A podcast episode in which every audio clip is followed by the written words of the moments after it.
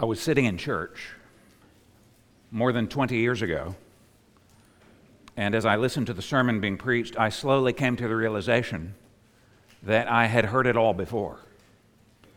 I mean, the exposition, the application. Even the personal illustrations that were given, the preacher was preaching someone else's sermon. Plagiarism. Sermon stealing has been in the news of late in America.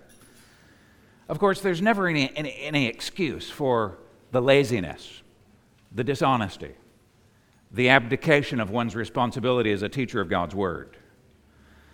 But you know, there is one exception to that rule. Actually, today, I'm going to preach someone else's sermon. After all, that's what the book of Deuteronomy is Moses' best sermon. Deuteronomy is Moses' last sermon. Please turn with me to Deuteronomy chapter 4.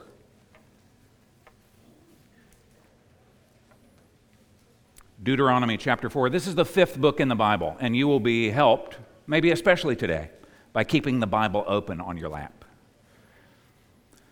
Somebody said Deuteronomy wouldn't make a very good action movie because the only thing that happens is that Moses dies.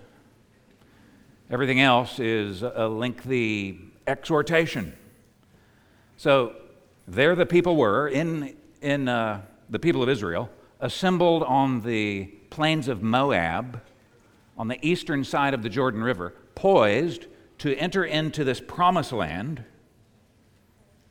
Now, a whole generation had fallen in uh, previous years. And that's because after God's supernatural deliverance of these people from Egypt, they had revolted against God.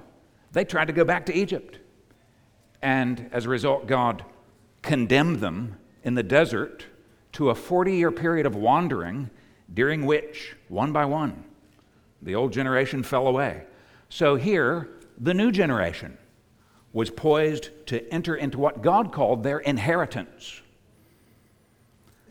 But of course, Moses would not go with them we have seen over the last few weeks that because of his own sin, and because he was identified with his previous generation as their mediator, he would not enter into the promised land. So, how would the people carry on after their great mediator was gone? How would the people survive without Moses? Three ways. Three ways. First, by hearing God's words. Second, by heeding God's warnings. And thirdly, by hoping in God's promises. Those are the three points of the sermon this morning hearing, heeding, and hoping. It is in this way that you and I will enter the ultimate promised land. First, by hearing God's words. You see that in verse 1 chapter 4, verse 1. And now, O Israel, listen to the statutes and the rules that I am teaching you, and do them, that you may live and go in and take possession of the land the Lord, the God of your fathers, is giving you. You shall not add to the word that I command you, nor take from it, that you may keep the commandments of the Lord your God that I command you. So it was not enough to hear God's words and remember them. It was not enough to hear them and understand them.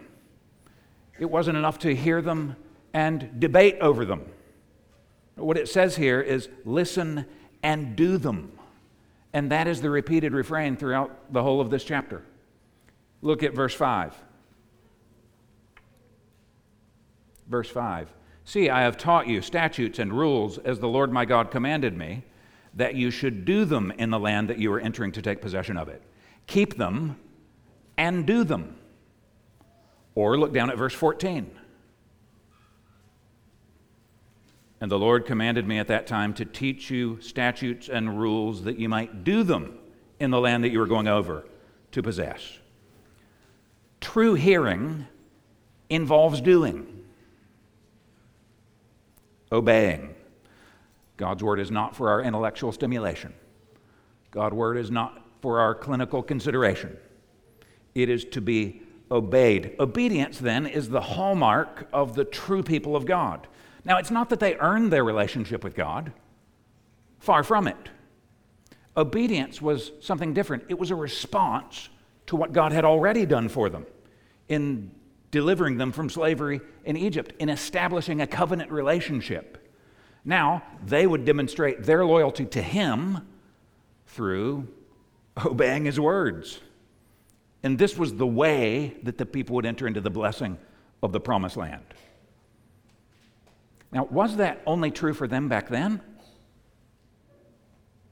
Or is it also true for us? What did our Lord say in Luke 6? Why do you call me Lord, Lord, and do not do what I tell you? Sadly, many churches teach that salvation is kind of like a COVID vaccination. It's a dose of forgiveness that, at least supposedly, inoculates from the fires of hell, but little else. No other transformative properties to that vaccination because you walk down the aisle, because you signed a card or raised your hand. Supposedly, you'll be delivered from the fires of hell. Pray these words, follow these steps.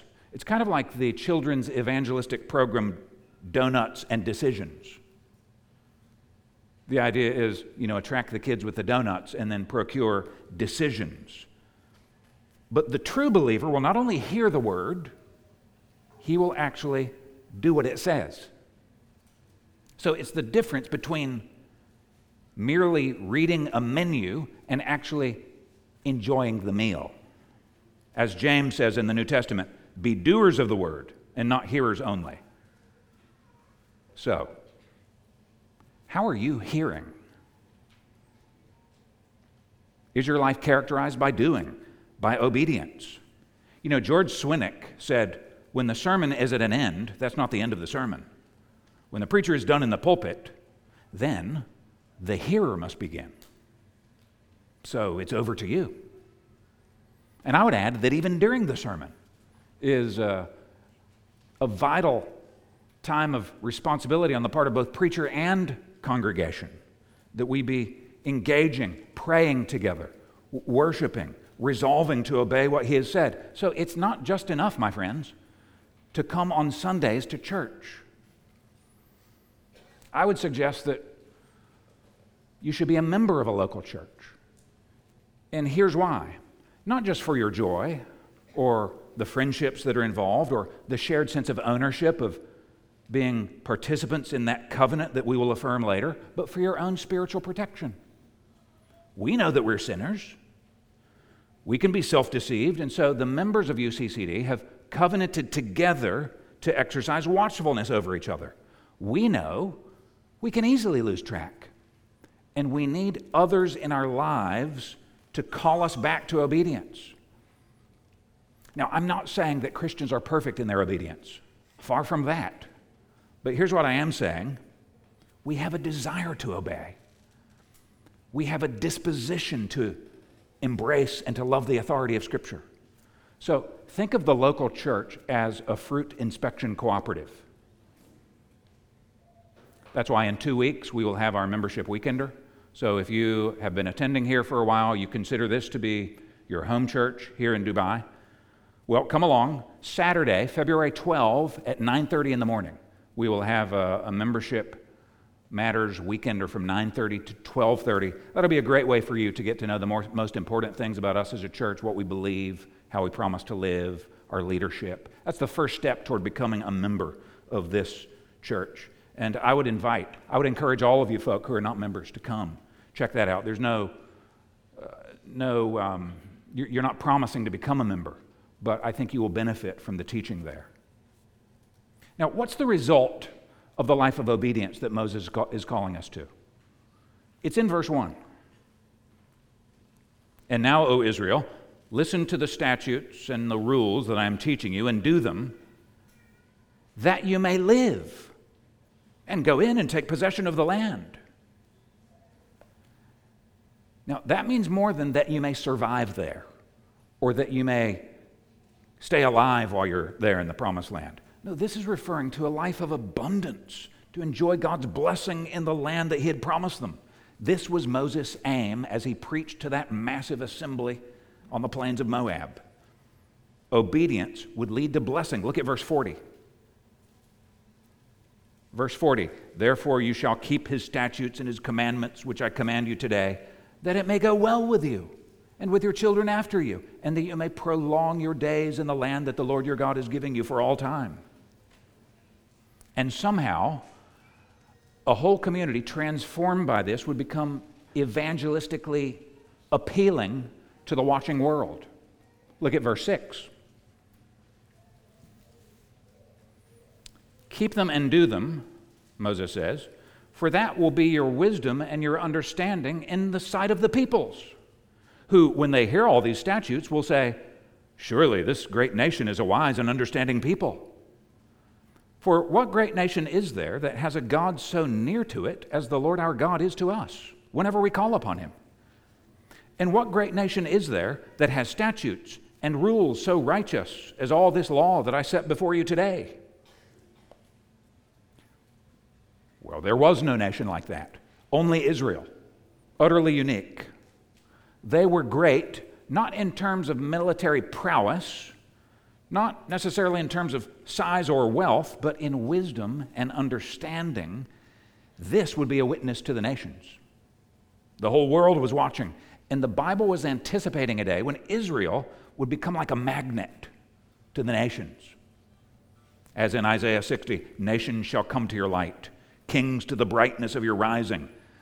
So, verses 6 to 8 are kind of a foreshadowing of the modern missions movement. How would Israel do that? By obeying God's word, by showing God's character stamped on them, living in such a way that God was near to them, obviously. Of course, it never happened, not fully.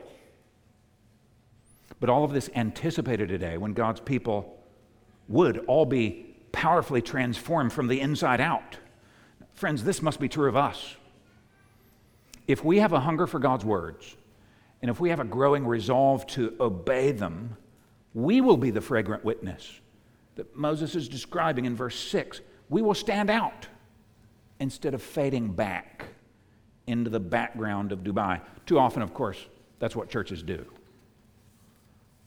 As Nigel Lee once said of churches, we become so much like unbelievers, they have no questions they want to ask us.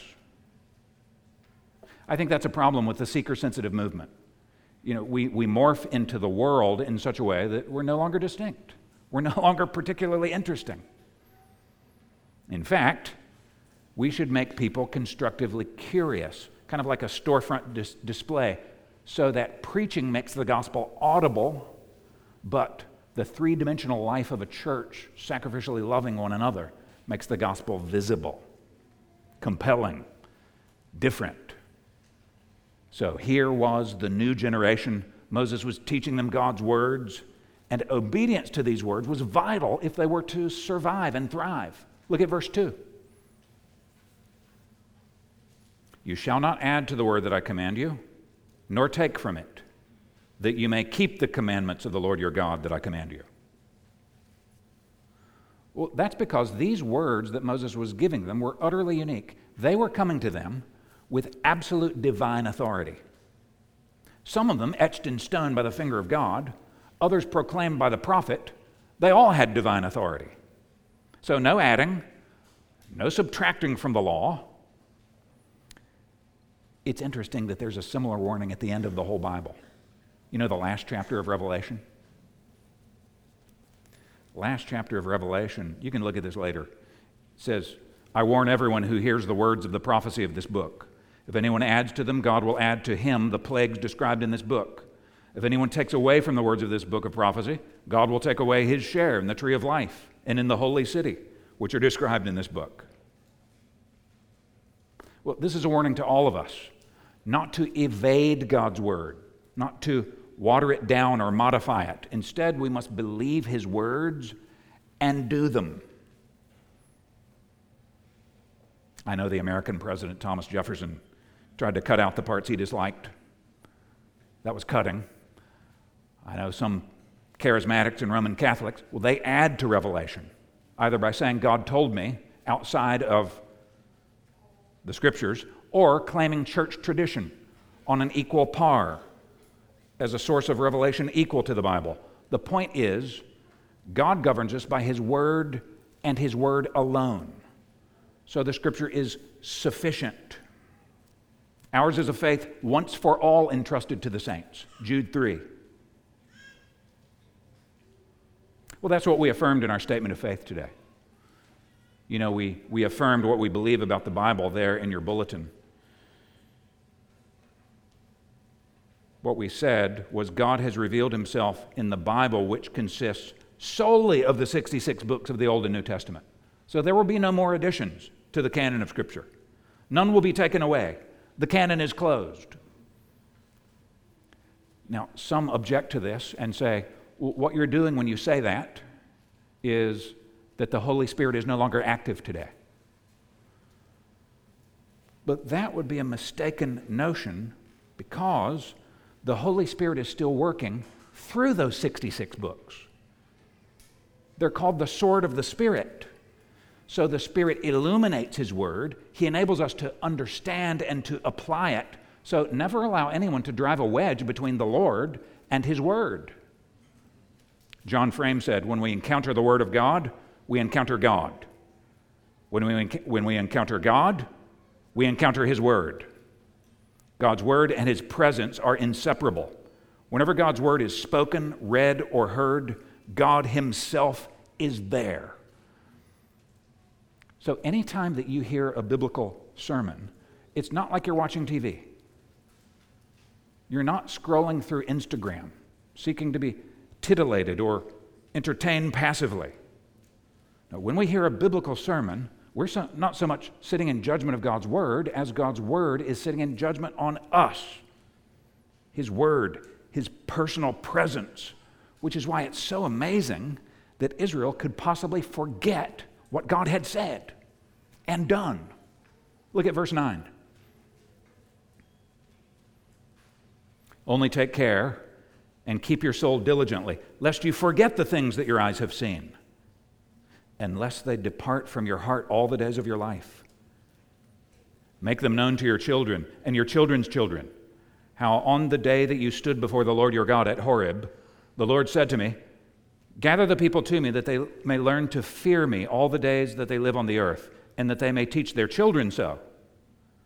And you came near and stood at the foot of the mountain while the mountain burned with fire to the heart of heaven, wrapped in darkness, cloud, and gloom.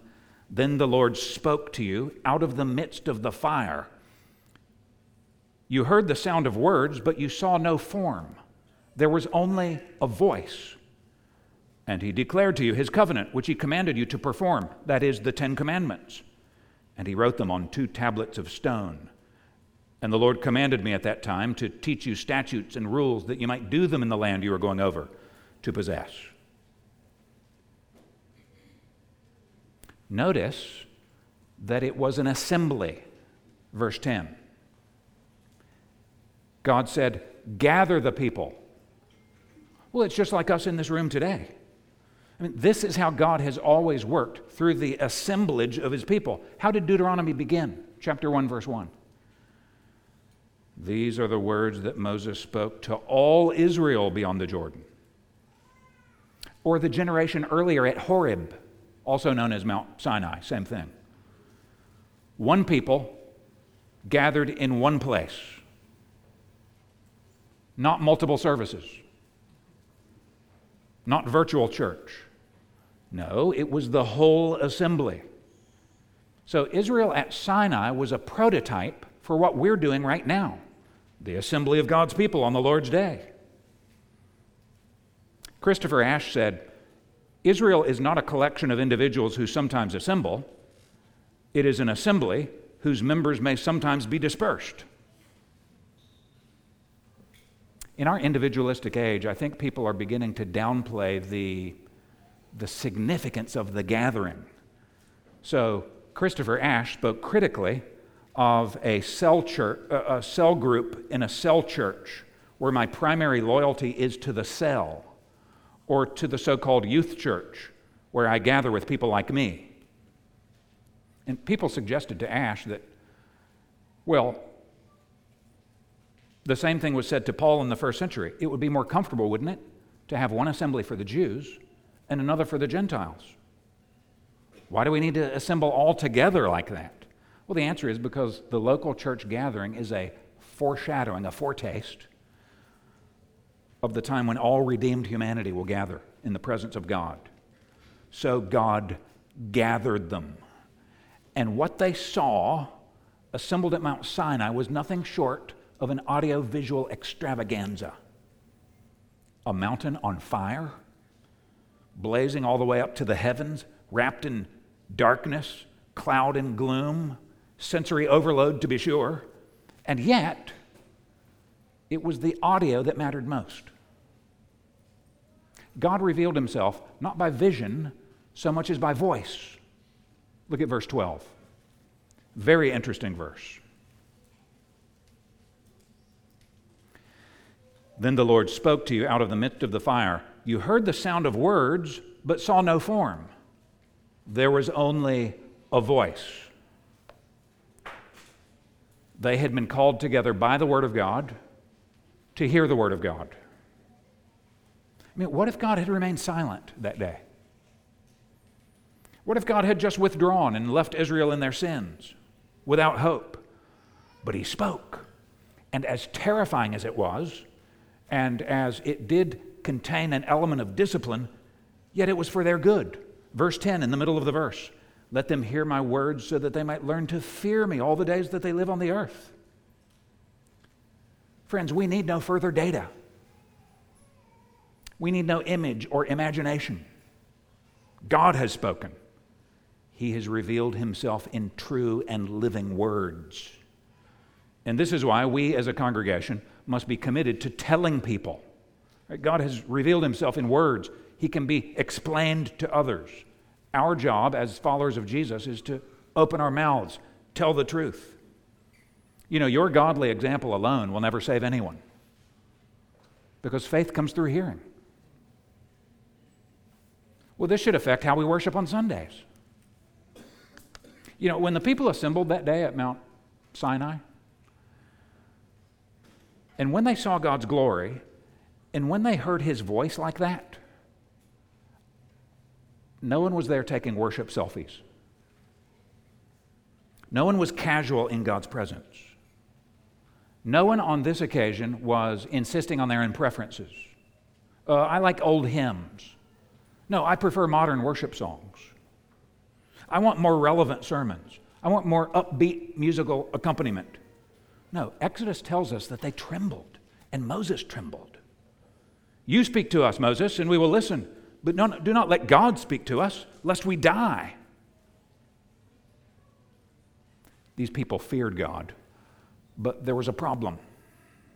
Verse 9 Take care lest you forget the things your eyes have seen, and lest they depart from your heart. They were prone to forgetfulness. Could that be said of any of you? Is anyone here prone to forget the things of God. Maybe you enjoy a, an inspiring time of corporate worship, but then you go your way, and on Monday and Tuesday, you're, you're forgetful. It's like you're a functional atheist. Someone might react and object by saying, Well, I've not been to Mount Sinai, and I've not seen a burning mountain or quaking fire from heaven. But actually, friends, you and I have an even greater revelation than they did. We saw in Hebrews 12, we've come not to Mount Sinai, we've come to Mount, Zion, the city of the living God, and to Jesus, the mediator, mediator of a new covenant. So the whole law was leading us toward Christ and his finished work. He is the true temple fulfillment. So if you want to meet with God, go to Christ. He is the ultimate sacrificial lamb, the great high priest. Edmund Clowney said, our worship is not less supernatural than the experience of Israel in the wilderness, it is infinitely more so. We have emerged from the shadows into the reality. But just like them, on the plains of Moab, we need regular reminders of basic Christian truths. This is why we meet weekly as a church. This is why, if you absent yourself from church for weeks on end, you will not do well spiritually. I mean, this is why we partake of the Lord's Supper today. If we don't do things that God has told us to do in order to cultivate a memory, an affection of what God has done for us in Christ, then our hearts will grow cold and distant. We'll lose interest. We'll shrivel up on the vine. So these are reminders as we assemble here to stir us up, to continue in the faith. And God wanted these people to remember the great Old Testament act of redemption, deliverance from slavery. And He wants you and me to remember the even greater act of redemption, deliverance from sin. You saw no form, there was only a voice. So, God's Word is what has created us as a church. It created us 50 years ago, it has preserved us for the last several decades. Someone said the church is the crater formed by the impact of God's Word. So, the fact that we are here is proof positive of the truth and power of the speech of God. So, our final authority as evangelicals, it is not church tradition. It is not subjective experience. It is not human reason. The Bible must be central in our affections, in our gatherings, regardless of all the talk about nonlinear thinking and shortened attention spans. Kevin, Young, Kevin DeYoung was right. We must resist the urge to get on with the spirit of the age. We must feed our people with more than a steady diet of video clips and sermonettes. Well, that's because the way we will inherit the promised land is by hearing God's words. And secondly, by heeding God's warnings. Heeding his warnings. Even as they were poised, prepared to enter the promised land. Do you know that judgment was still a possibility, even in those moments? In fact, it had happened only recently. Look at verse 3, what Moses recounted. In verse 3, your eyes have seen what the Lord did at Baal Peor. For the Lord your God destroyed from among you all the men who followed the Baal of Peor. Baal was a Canaanite god whose worship involved temple prostitution and sexual immorality. It was a fertility cult. It worked like this the idea was the gods in heaven will imitate the people below on earth. And so, sexual immorality taking place in the temple would encourage the same thing in the heavens, which would yield abundant harvests. That's what happened here. Some Israelite men betrayed God, and they engaged in sexual immorality with Midianite women right there on the border of the promised land, bringing a whole plague on the people of Israel. As it says in verse 3, the Lord your God destroyed all of them. But verse 4, you who held fast to the Lord are still alive today. So that group he was addressing, they were the survivors. They were the ones who had feared God, remained faithful. And so Moses warned all of the people solemnly don't go native, don't corrupt yourselves. Look at verse 15. Therefore, watch yourselves very carefully. Since you saw no form on the day that the Lord spoke to you at Horeb out of the midst of the fire, beware lest you act corruptly by making a carved image for yourselves in the form of any figure, the likeness of male or female, the likeness of any animal that is on the earth, the likeness of any winged bird that flies in the air, the likeness of anything that creeps on the ground, the likeness of any fish that is in the water under the earth. And beware lest you raise your eyes to heaven, and when you see the sun and the moon and the stars, all the host of heaven, you be drawn away and bow down to them and serve them, things that the Lord your God has alerted to all, allotted to all the peoples under the whole heaven.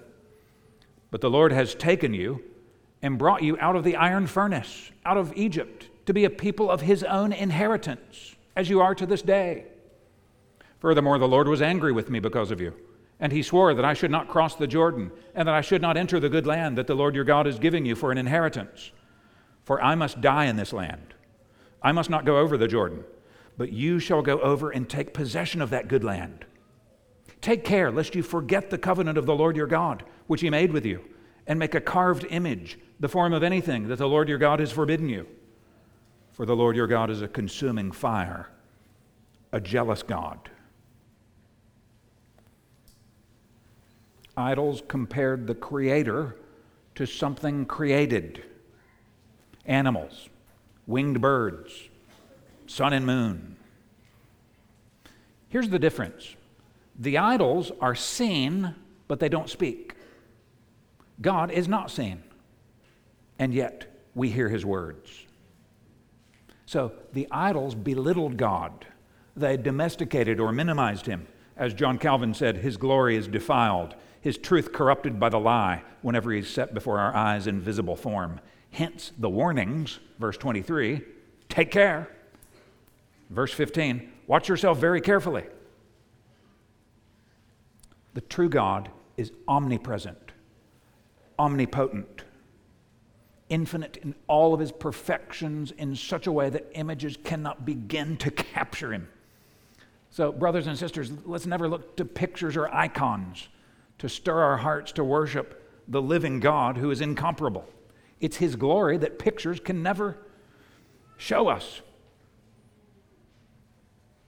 But it's not just carved idols, it's idols of the heart. Martin Luther said if a man will not have God, he must have his idols. And the idea there was that we're all worshipers by nature. We're going to worship something, either God or it will be a substitute. So anything that is uppermost in your affections, anything that you desire that is more important to you than God, that's your idol. What is that thing for you? Let's just pause here for a moment. What is the thing that is uppermost in your affections, that vies for, uh, competes for supremacy with the living God? Anything can become an idol, even good things like family, ministry, morality. What is that one thing? If you could just get that, then you would have security and satisfaction and significance. Paul Tripp said, We still hunt for God replacements. We still look horizontally for what we will only ever find vertically. Maybe it's material possessions to make you happy. Maybe it's the allure of a romantic relationship with someone forbidden to you. Maybe our children give us identity. Maybe food and drink satisfy and calm us. Maybe physical appearance gives us self esteem. You know, the first thing, the first step to removing your idols is to identify them. So, this is what you should talk about at your care life groups this week and over lunch today. So, what are your idols? What are mine? We're all sinners. We all have them, I guarantee you. Why are the stakes so high, though? Why must we be so careful to avoid idols? Well, that's verse 24. Look down at that verse. For the Lord your God is a consuming fire, a jealous God. This might be one of those verses that Thomas Jefferson cut out of his Bible. I know, maybe you're uncomfortable with the idea of a jealous God. It doesn't really comport with what you think of God or what you would prefer. I mean, what would you like? Would you like to have a God who doesn't care? Don Carson asks, What is God supposed to say? Oh, make up your own spirituality as you go along. Invent your own God. I don't really care. But that would be a denial of who He is. He's the great rescuer. He is so worthy of our allegiance. He delivered them out of the iron furnace. He delivered the believers here today out of eternal condemnation. So, shall God now say, But you can pretend some other power did it? I don't care. Go make your own gods. No, this is a God who is richly deserving of absolute loyalty. So, jealousy is the proper attitude of, say, a man whose wife is threatened by the overture of another man. And so, just like marriage, Israel's relationship to God was one of exclusive covenant loyalty. And what would happen if they jilted him? What would happen if they betrayed him? Look at verse 25. Verse 25. when you father children and children's children, and have grown old in the land, if you act corruptly by making a carved image in the form of anything, am I doing what is evil in the sight of the Lord your God, so as to provoke him to anger, I call heaven and earth to witness against you today that you will soon utterly perish from the land that you're going over the Jordan to possess. You will not live long in it, but will be utterly destroyed. And the Lord will scatter you among the peoples, and you will be left few in numbers among the nations where the Lord will drive you. And there you will serve gods of wood and stone, the work of human hands that neither see, nor hear, nor eat, nor smell. Obedience would mean blessing, but disloyalty would mean scattering. Notice that. The, the scattering gathering motif here. Disloyalty scatters them, just like at, at Babel. Genesis chapter 11, you remember when God confused the languages of the rebellious nations and scattered them all over the face of the globe? So here, false worship results in scattering, exile outside the promised land. And when you keep reading through the Old Testament, well, that's exactly what happened. It's almost as though Moses knew that these people would be disloyal. In fact, later today, go home, read, read uh, Deuteronomy 32, Moses' song at the end of Deuteronomy, where Moses predicts the defection of Israel.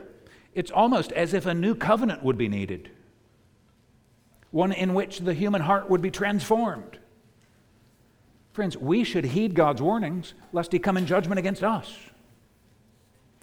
The only way that you and I can ever enter into that good land flowing with milk and honey is if we hear God's words and heed His warnings. And one more thing. And this is, this is the important thing. Well, they're all important, but hope in God's promises. Hope in His promises. You see, exile was inevitable for these people. Sin would have its consequences, but that wasn't the end. In the midst of all the brokenness of the history of Israel, there was still hope. Look at verse 29. But from there you will seek the Lord your God, and you will find him. From where? He's speaking of exile. From Babylon, from the other nations. You will seek him and find him if you search after him with all your heart and with all your soul. When you are in tribulation, and all these things come upon you in the latter days, you will return to the Lord your God and obey his voice. For the Lord your God is a merciful God. He will not leave you or destroy you or forget the covenant with your fathers that he swore to them. In judgment, God scatters, but in salvation, he gathers. Verse 30 You will return to the Lord, regathered to the promised land. The day was coming when God's people would search after him with their whole heart supernaturally enabled to obey his voice. And when would this happen?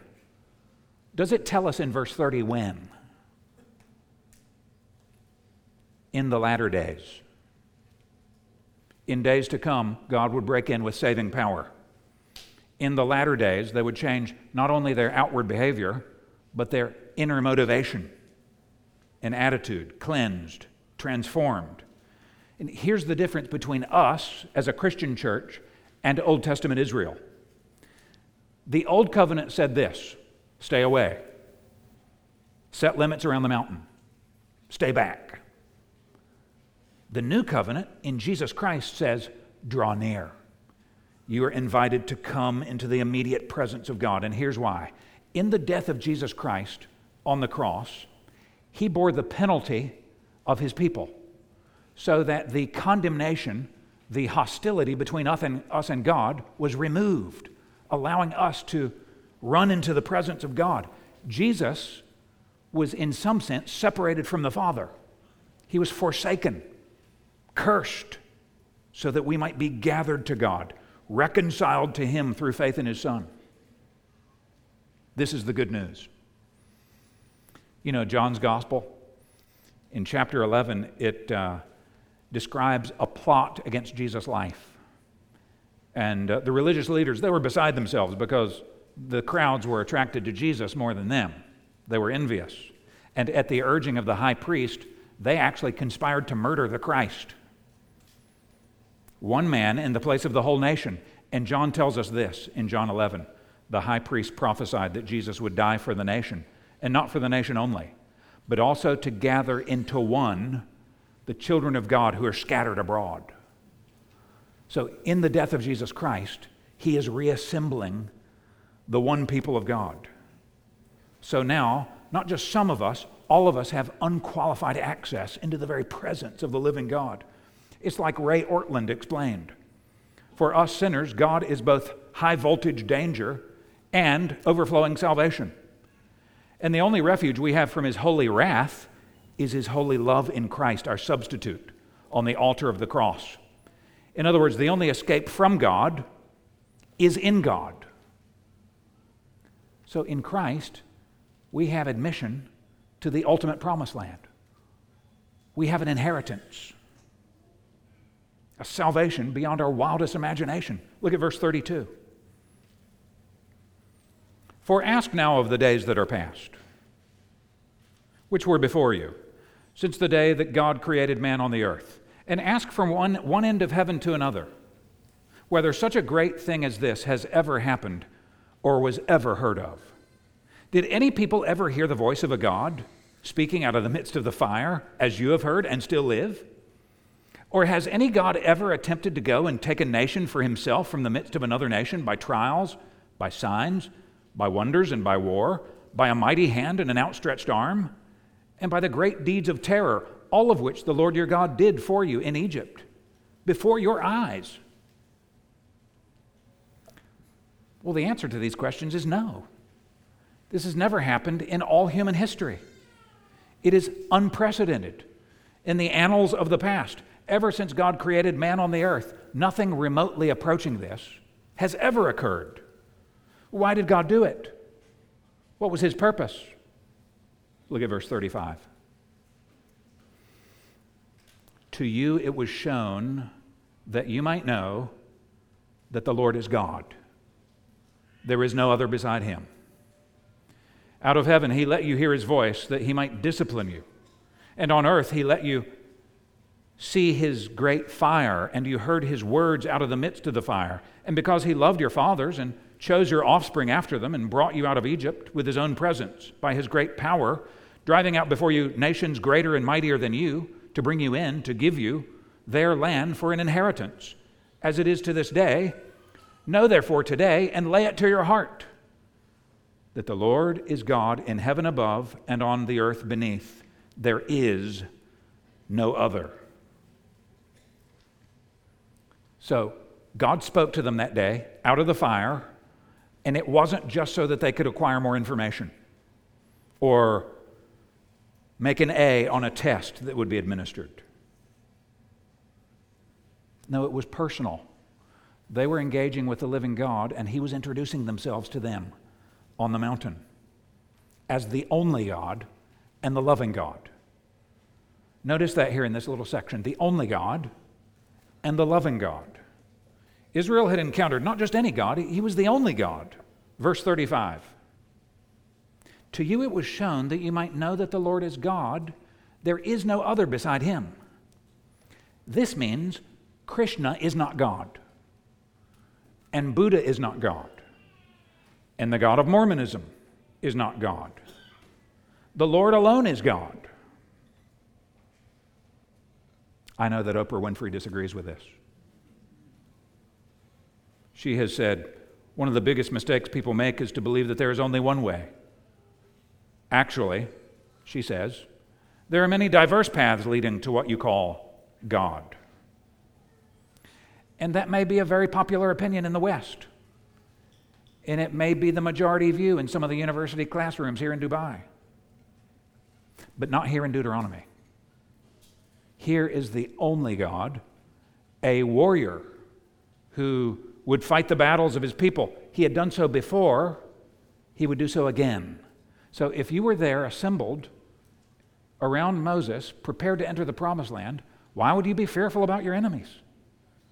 Why would you concern yourself about them? He's the only God.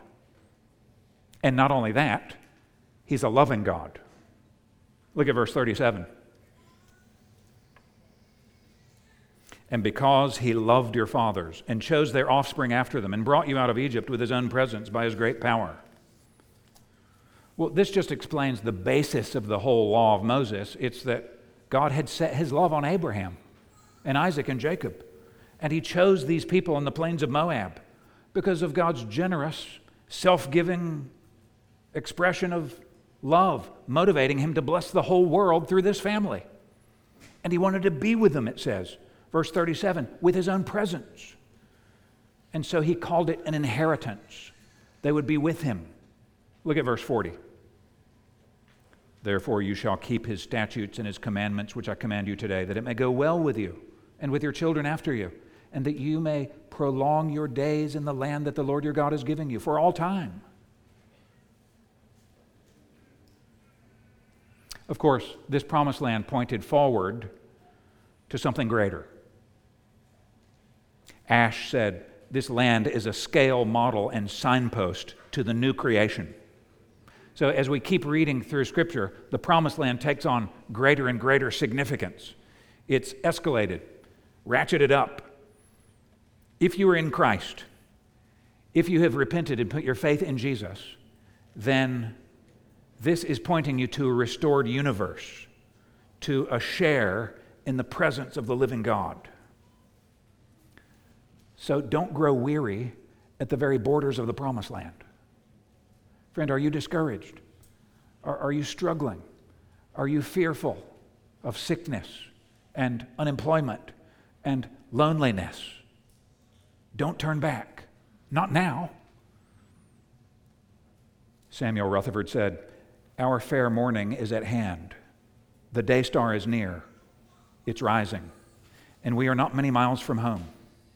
What does it matter if we are ill treated in the smoky ends of this miserable life? One year's time in heaven shall swallow up all sorrows beyond all comparison. This is our hope hope in his promises. And so Moses concluded this sermon to the sermon of Deuteronomy. It was his best sermon. This was Moses' last sermon. We've seen that for all of his greatness, for all of his status as the mediator between God and his people, Moses still would not enter into the promised land. And so he said in verse 22 For I must die in this land. I must not go over the Jordan. But the people? Well, he urged the people to listen and to do them that they may live. Moses must die that the people might live. Foreshadowing another mediator who would lay down his life so that the people could enter to the promised land. The question is will you? Will you enter into the promised land? Have you placed your whole life in the hands of Jesus? Have you turned and trusted in Him? This new generation was poised to enter in. But how would they without Moses? The same way we will by hearing God's words, heeding his warnings, hoping in his promises. Let's pray.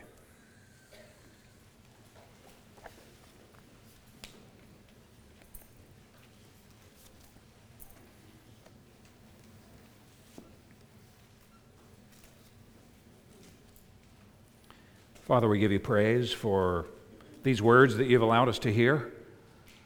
Lord, sometimes they're hard words, but we know ultimately they're a word of grace to us. Our Savior was stern at times, and yet the kindness of our Savior. A bruised reed he would never break, a smoking flax he would never quench. Lord, you are kind and compassionate to us even when we don't deserve it. So we thank you for this word we've been able to reflect upon. And we pray, Holy Spirit, that you would apply it to our minds and that you would give us a heart to examine ourselves and to respond to what you're giving us here. Be glorified, Lord, as we partake of the Lord's Supper now. In Jesus' name, amen.